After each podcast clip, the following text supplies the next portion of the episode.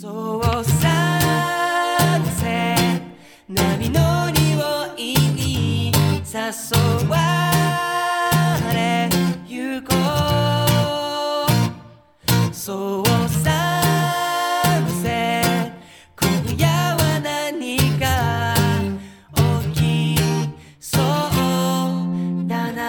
太陽に愛されるオーストラリア・クイーンズランド州より旬の観光情報と OG イングリッシュのワンポイントレッスンを各週でお届けするサンセット QLD のお時間です。いつもはテレビやラジオ、YouTube を聞いている時間のうち15分間だけこの番組にお付き合いいただければと思います。Welcome to Sunset QLD. QLD is short for Queensland, Australia's Sunshine State. Join us every two weeks to chat with our friends in travel in Queensland and learn a bit of real Aussie English. 恋心深めてそうさんこんにちは。クイーンズランド州政府観光局の柴翔こと柴田です。シーズン5の6回目の今回は、ゴールドコーストを愛してやまない東京都在住の大滝さんにお越しいただいています。G'day, it's Paul from Tourism and Events Queensland with episode six of season five. And we have a huge, huge fan of the Gold Coast on the podcast today, Otaki san from Tokyo. では早速お呼びしましょう。大滝さん。はい、大滝です。ポールさん、柴田さん、こんにちは。こんにちは。よろしくお願いします。お願いします。早速ですが、これまでなんと27回もゴールドコーストを訪問なさっている大滝さんですが、ゴールドコーストへ初めて行かれるきっかけから教えていただけますでしょうか？大滝さん、you've been to the Gold Coast 27 times. What prompted you to go in the first place? はい、えー、私が初めてゴールドコーストへ行ったのは20年前、えー会社の社員旅行で初めて行きました。弊社の社長がワーホリで20年前に滞在していたこともあって、その縁で、えー行くことになりました。20年前ですね。はい、いい会社ですね。そうですね。あの、会社の社員旅行で行かせていただく、すごく嬉しかったです。その時の印象はいかがでした？はい。えーそれまでハワイや他の韓国やいろんなところに行きましたが、オーストラリアっていうイメージがなかなかパッと思いつくものがなくてですね、コアラとかカンガルーがいるのかなとしか、えーイメージがなかったんですが、えーまあ、サーファーズに着いた時にですね、本当にもう都会だなっていうイメージを受けました。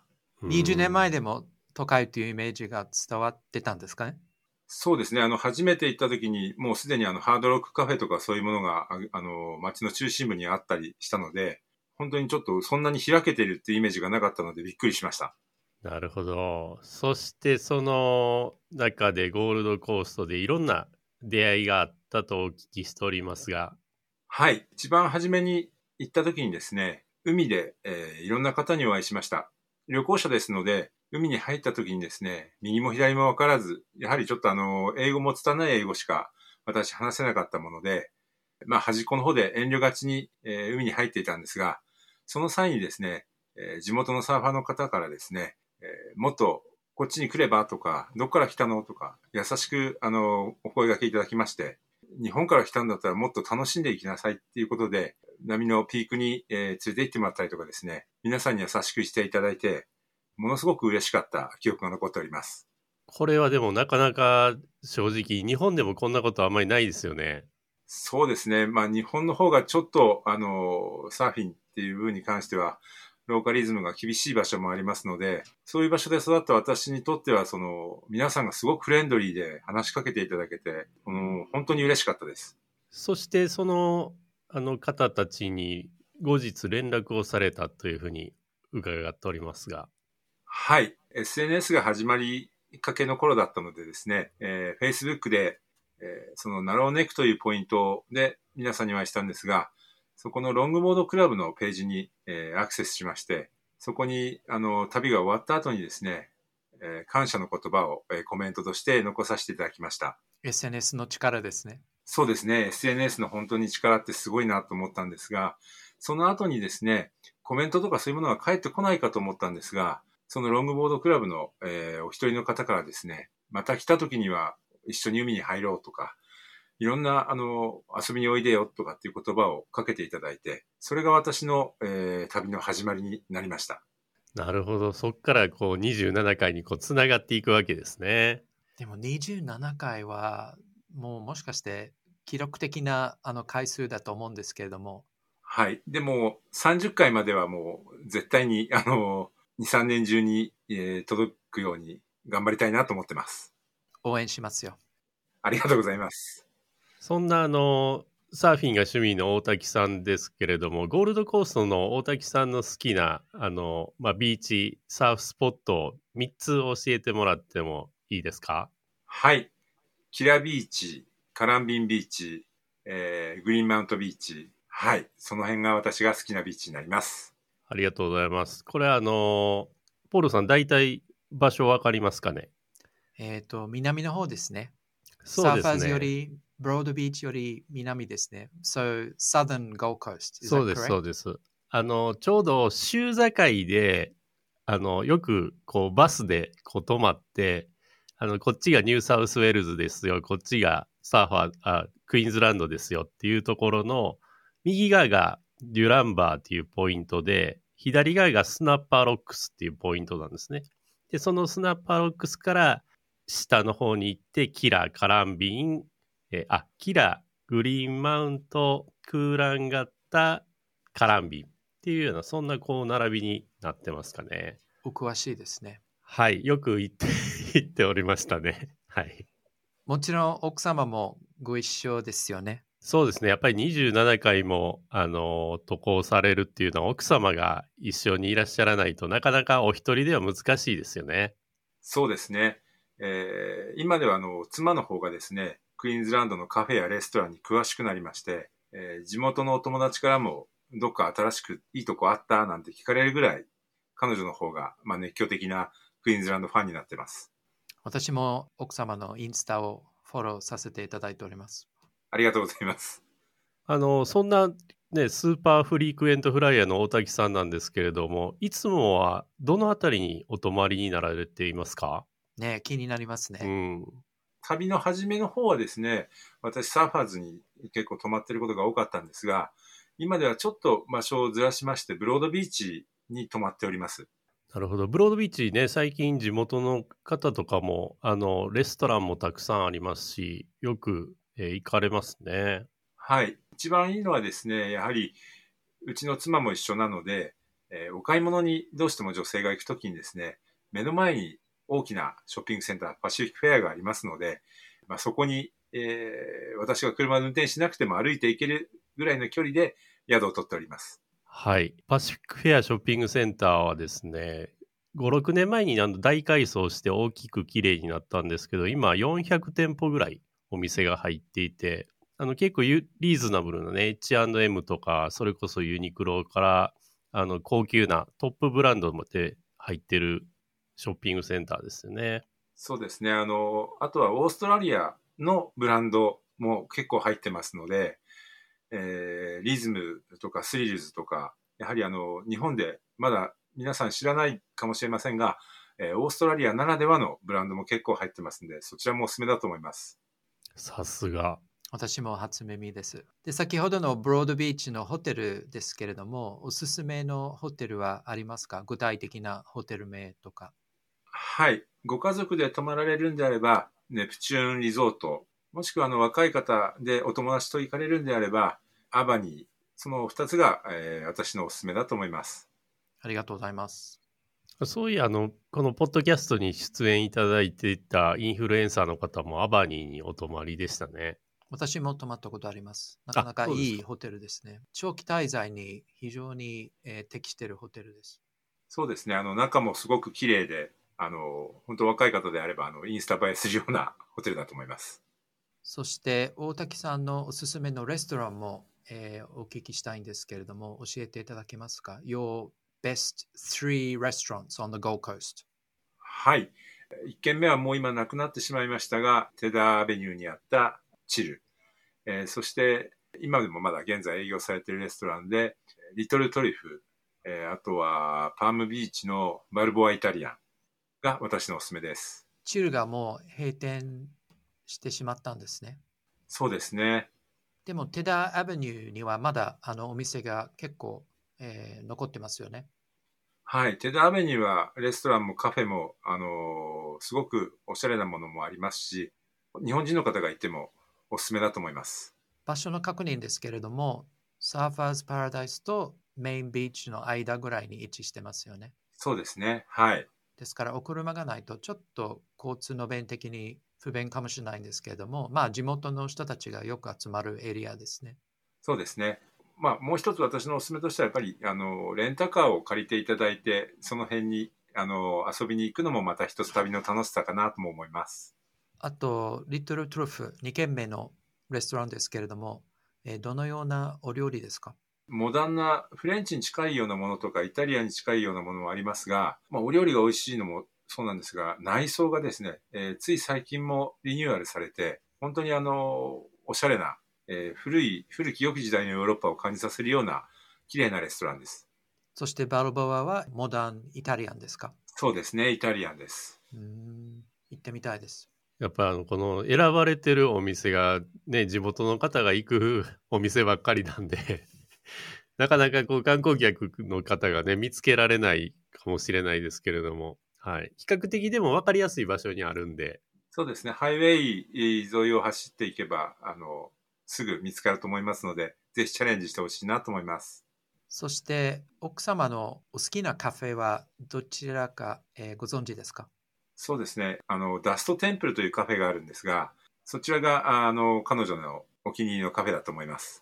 全く知らないです。はい、もしかしたら、今はまた彼女の好きなカフェが変わってるかもしれませんが、たくさんのカフェにあの、行くのが彼女の趣味らしいので、また聞いておきます。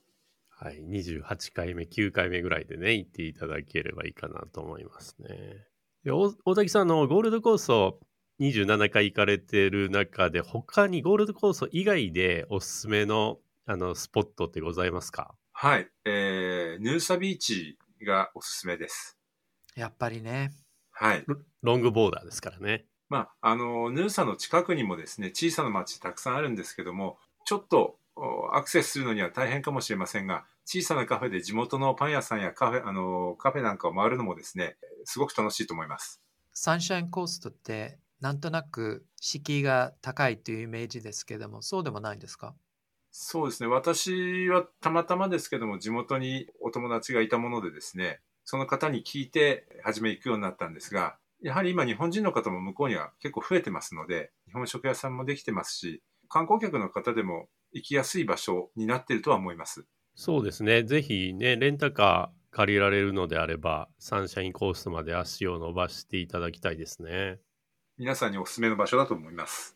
大滝さん、一つお聞きしたいんですけども、航空会社はいつもどちらをえーご利用なさいますか？はい。回数的に一番多いのはジェットスターになります。ジェットスター航空ですね。はい。カンタス航空のご利用は時々ありますか？カンタス航空も3分の1ぐらいはカンタス航空で、ゴールドコーストではないですが、で、いつもご自身で予約をなさってるんですか？はい。あの、日本からもですね、カンタス航空もジェットスター航空も、えー日本語のサイトがありますので、そちらでアクセスして予約を取るのは、ものすごく今簡単に取れるようになってますので、ぜひ、あの見てみていただきたいですね。はい。そして、えー空港ですけれども、えーゴールドコースト空港、ブリスベン空港からに、えー到着後、えーホテルまでの移動なんですけれども、大滝さんの場合はどのような手段になってますか？はい。えー一番初めの頃は、やはりあの、旅行会社のチャーターした、えーバスですとか、車で移動してましたが、日本と交通ルールがほとんど変わりませんので、レンタカーを借りて、現在では空港からホテルまで移動しております。これからね、あの、ジェットスター航空さんもブリスベンに入るようになるんで、さっき出てきたあの、サンシャインコースト、ヌーサも、まあ、行きやすくなりますよね。今までより。そうですね。あの、ブリスベンからの方が全然楽に行けると思いますので、皆さんにもあの、今までサーファーズがメインの方多かったと思うんですが、ぜひヌーサの方も、えー泊まっていただきたいなと思います。そうですね。で、サーファーズまでも1時間ちょっとで来られるので、若干ゴールドコースト空港よりサーファーズまでの方が近いかもしれないですけれども、全然遜色なくブリスベンからも行けますので、その辺は大丈夫そうですね。そうですね。あの、皆さん、1時間もあれば、あの、着くと思いますので、ぜひ、あの、まあ、運転するのを楽しんで、えーいただきたいなと思います。そして気になるオーストラリア産のお土産ですけれども、何かおすすめでありますか？そうですね。ほとんど妻がお土産を用意してるんですが、妻が買っているものは、あー一番多いのは、ポーポークリームですかね。ポーポークリームってどのようなものですか？多分リスナーの方々は知らないと思うんですけど、はい。そうですよね。えっ、と、日本で例えると、オロナイン軟膏とかそういう形でしょうかね。パパイヤから作られてますよね。はい。あとは、妻が自分のためによく買うのは、オイルですね。オーストラリア産のオイル。エミューオイルとか？ホホバオイルが多分一番多いんじゃないでしょうか。オイルね、いろいろティートリーとかもありますし、ポーポーはまさしくオロナイン軟膏みたいな形で、何にでも使えますよね。あの、リップクリームとかに使ってる方もいるし、いらっしゃいますしね。そうですね。今、小さいものがリップクリームみたいに使えるようになってますんで、女性へのお土産なんかにはとてもいいのじゃないかなと思います。はい、ありがとうございます。大滝さん、それでは最後になりますが、大滝さんのお好きな OG イングリッシュを教えていただけますでしょうか？はい。えー今、二つ思いついたんですけども、えー一つは、 good arvo ですね。えーこれは、王子の友達から、えーよく言われて、なんだろうと思ってお聞きして、好きになった言葉です。もう一つはですね、えー、good on you 前ってよく言われるんですが、good on you っていう言葉も、えーもう一つ私の好きな英語です。はい。グラーボって挨拶ですよね。はい。そしてもう一つのアフタヌーンを短縮させた表現ですけども、サーボってわかりますか？それは聞いてなかったですね、私。あの、this afternoon を短くさせて、サーボになってしまうんですね。なるほど。So, 大滝さん、are you surfing Savo? みたいな言い方ですね。よ今度、あの、友人に会った時に使ってみます。ろしくお願いします。じゃあもう一つのあの、Good on You も、ポールさんに解説してもらいましょうか。Good on you っていうのは、まあ、よくやったねっていう意味ですね。頑張ってもらってありがとうございますみたいな意味合いを込めて言う表現です。なるほど。on you 肖像。ありがとうございます。はい。いつも言っていただきまして。いつもじゃないけど。はい、えー、大滝さん、今回はお忙しいところお越しいただきまして、ありがとうございました。いえ、こちらこそ楽しかったです。ありがとうございました。ということで、本日は大滝さんにお話を伺いいたしました。今回もお聞きいただきましてありがとうございました。さて、次回は、ケアンズマラソンのアンバサダー、福島姉妹にお話を伺いいたします。Thank you for listening to today's episode. On our next show, we plan to have the Cairns Marathon ambassadors, the Fukushima sisters. So that will be a cracker. Eh, eh, because of sunset, yeah. クイーンズランド州政府観光局では日本語ウェブサイトに旅行に役立つ情報を掲載していますのでぜひクイーンズランド .com にアクセスしてくださいね。ではまたお会いしましょう。See you next time. の白いラグーンが焼けた肌冷やしてく、うん yeah 恋心深め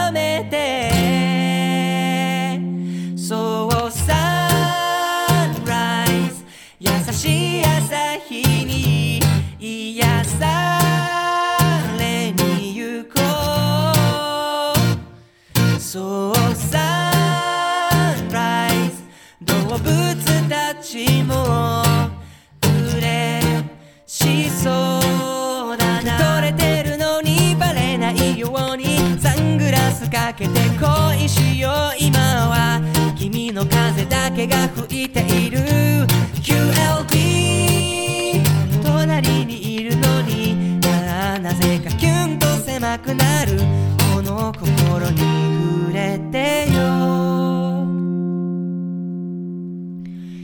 今ま